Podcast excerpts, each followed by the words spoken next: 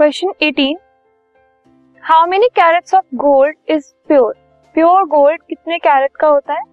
और उसको हम ऑर्नामेंट्स बनाने के लिए यूज़ क्यों नहीं करते? मतलब प्योर गोल्ड जो है उसके ऑर्नामेंट्स क्यों नहीं बनते? सो so, जो प्योर गोल्ड है इट इज़ ऑफ़ 24 कैरेट्स और 24 कैरेट गोल्ड जो होता है वो बहुत सॉफ्ट होता है।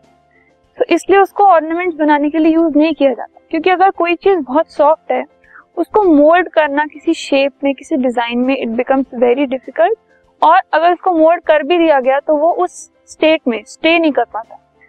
So it is very soft and soft gold can not be shape into jewellery item shape कर भी दिया so it will not stay there for a long time इसलिए उसको मिक्स किया जाता है एंड उसके बाद उसको ज्वेलरी बनाने के लिए यूज़ किया जाता है।